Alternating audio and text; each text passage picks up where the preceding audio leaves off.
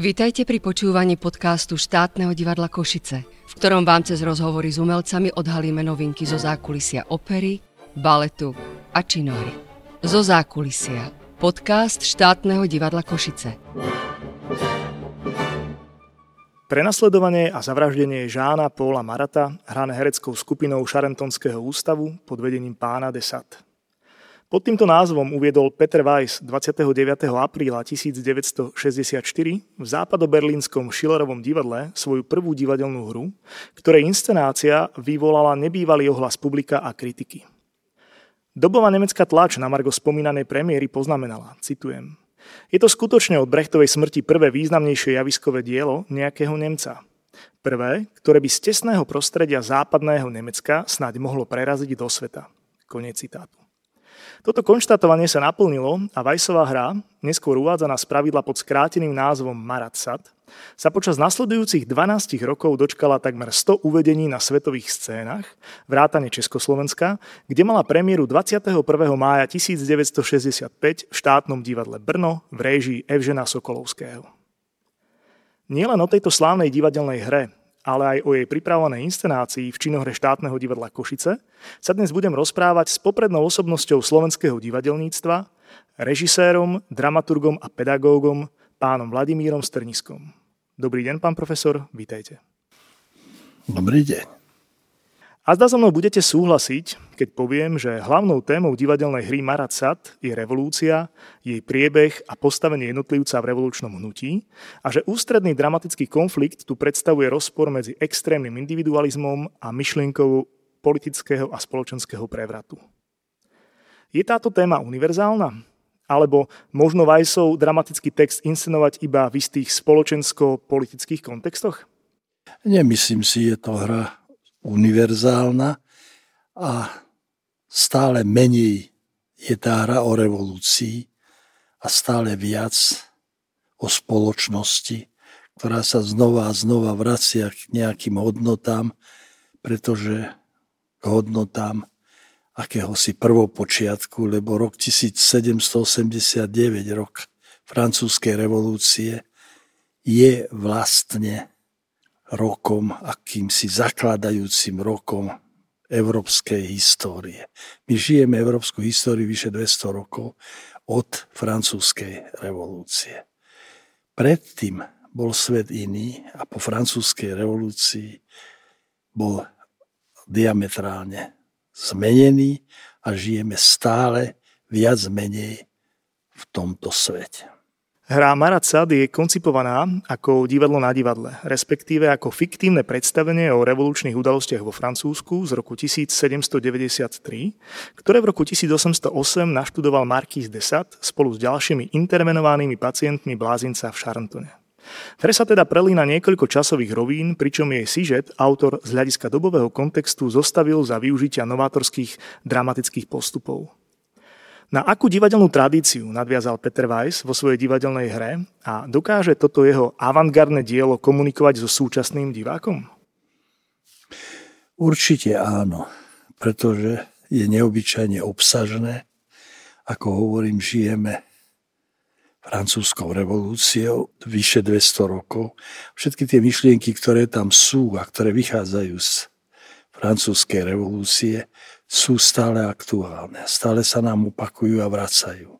Takže tá hra je výsosne aktuálna. No a ak hovorím o tradícii, tak po prvej svetovej vojne nemecké divadlo prešlo k expresionizmu. Nakoniec už výtvarné umenie počas prvej svetovej vojny bolo výrazne expresionistické.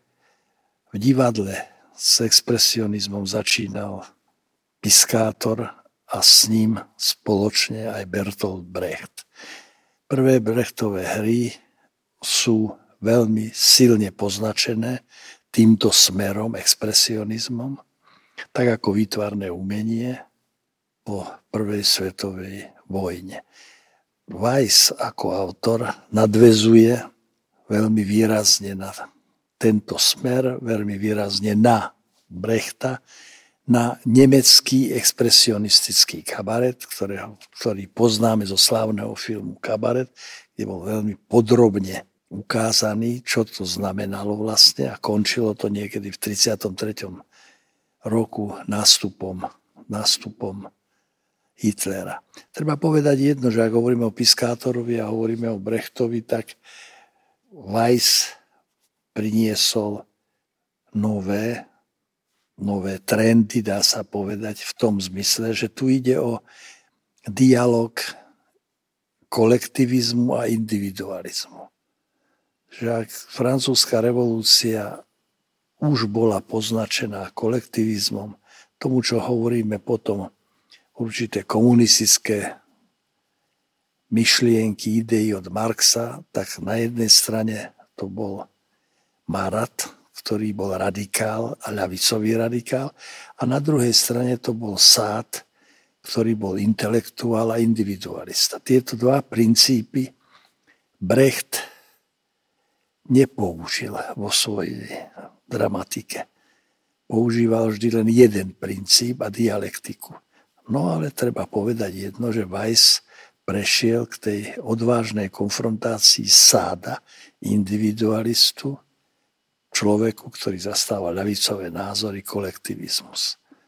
To znamená, že obohatil Brechta aj Piskátora a je to nový pohľad na dramatiku a nový pohľad na myšlienky, ktoré spodobil expresionizmus. Na myšlienky, ktoré vládnu vlastne v Európe od tej francúzskej revolúcii, no ale najmä od konca Prvej svetovej vojny.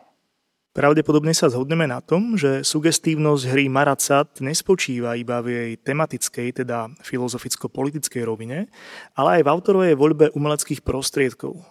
Weiss v zmysle Artodovho totálneho divadla využil hre divadelné prostriedky ľudového divadla, jarmočných piesní, klaunských výstupov, pantomímy či paródie. Taktiež tu využil viacero druhov veršov a predovšetkým v hre vybudoval napätie medzi rolou a duševnou chorobou pacientov, s ktorou musia zápasiť. Aké výzvy pre režiséra prináša takýto typ umeleckého textu? Tento typ umeleckého textu je nezvyčajný. Nezvyčajný bol aj v tých 60. rokoch. Lebo je to hrané v časovom posune, to znamená, že sa to atentát na alebo zabitie Marata bolo v roku 1793, 4 roky po revolúcii, keď znova a znova sa vracala potreba poopraviť revolúciu, aby revolúcia zvíťazila v čistej podobe. To je jedna veľmi dôležitá vec. A druhá dôležitá vec je, že tam poprvýkrát vsunul individualistu a neobyčajne kontraverzného a známeho autora Sáda, ktorý zastupuje vlastne individualizmus a individualistickú filozofiu, respektíve až by som povedal súčasnú filozofiu 60. rokov, kde ešte stále vlastne boli veľmi výrazné prvky existencializmu. To, že je tam časový posun, že sa to, že sa to odohráva v 1793 a predstavenie sa odohráva v 1808. To znamená, že už tie časové posuny sú divadlo na divadle. Už tie časové posuny sú prostriedky epického divadla. Plus odohráva sa to v blázinci, hrajú to blázni. To znamená, že hrajú to amatéri, ešte s určitými diagnózami, ktoré vstupujú do hereckého prejavu a do príbehu samotného.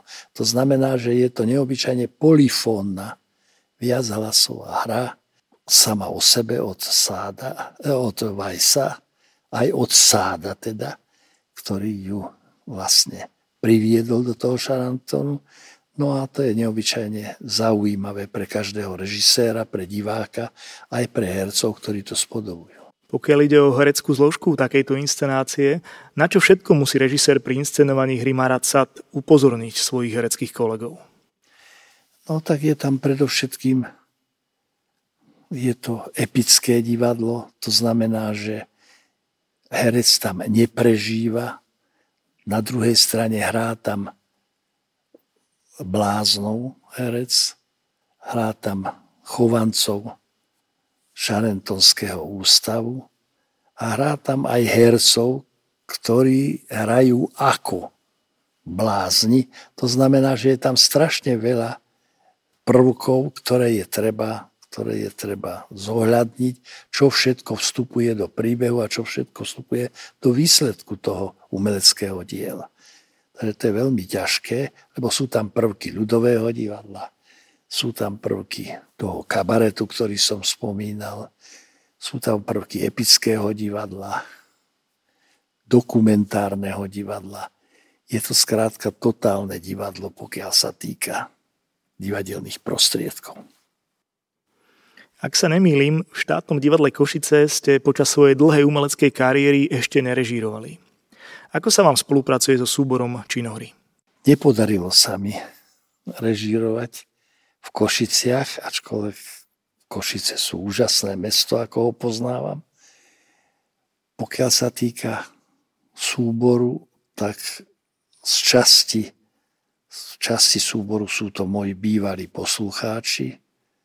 Čas súboru som nepoznal. Veľmi príjemne som prekvapený pracovitosťou jednotlivých hercov, spolu zúčastnením jednotlivých hercov, akýmsi už skoro uceleným kolektívom toho hereckého súboru. Takže som veľmi milo prekvapený, že som prišiel do takého súboru, s ktorým sa mi, zdá sa povedať, dobre pracuje. No a na záver mi prosím dovolte v istom zmysle provokatívnu otázku, ale to iba kvôli návnadeniu našich divákov na blížiacu sa premiéru. Hru Marat Sad ste inscenovali v roku 2001 v Slovenskom národnom divadle. V čom bude vaša košická inscenácia iná? To vôbec nemôžem na to odpovedať, pretože rok 2001 bol historicky diametrálne odlišný od súčasného od súčasnosti, od súčasného stavu spoločnosti.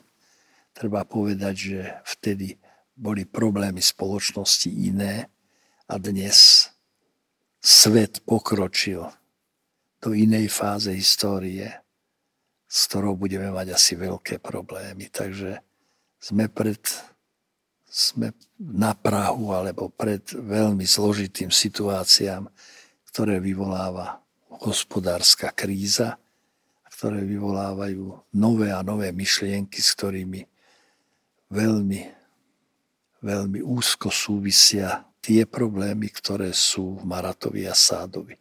Myslím si, že hra je ešte súčasnejšia, dá sa povedať oveľa súčasnejšia, ako bola v roku 2001.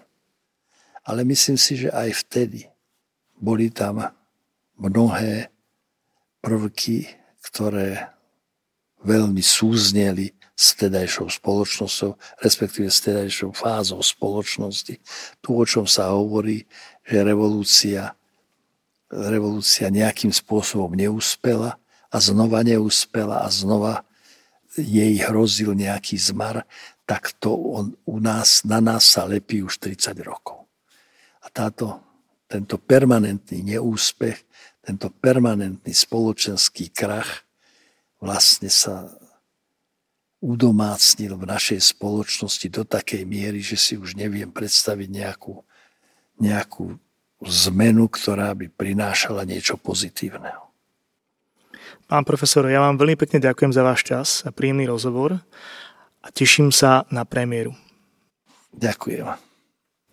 Zároveň by som rád pozval vás, naše poslucháčky a poslucháči, na premiéru inscenácie Maracat, ktorú si budete môcť prísť pozrieť v piatok 4. novembra o 19. hodine v historickej budove štátneho divadla Košice. Mojím dnešným hostom bol režisér, dramaturg a pedagóg Vladimír Strnisko. Moje meno je Lukáš Kopas a teším sa na vás pri ďalšej epizóde nášho podcastu.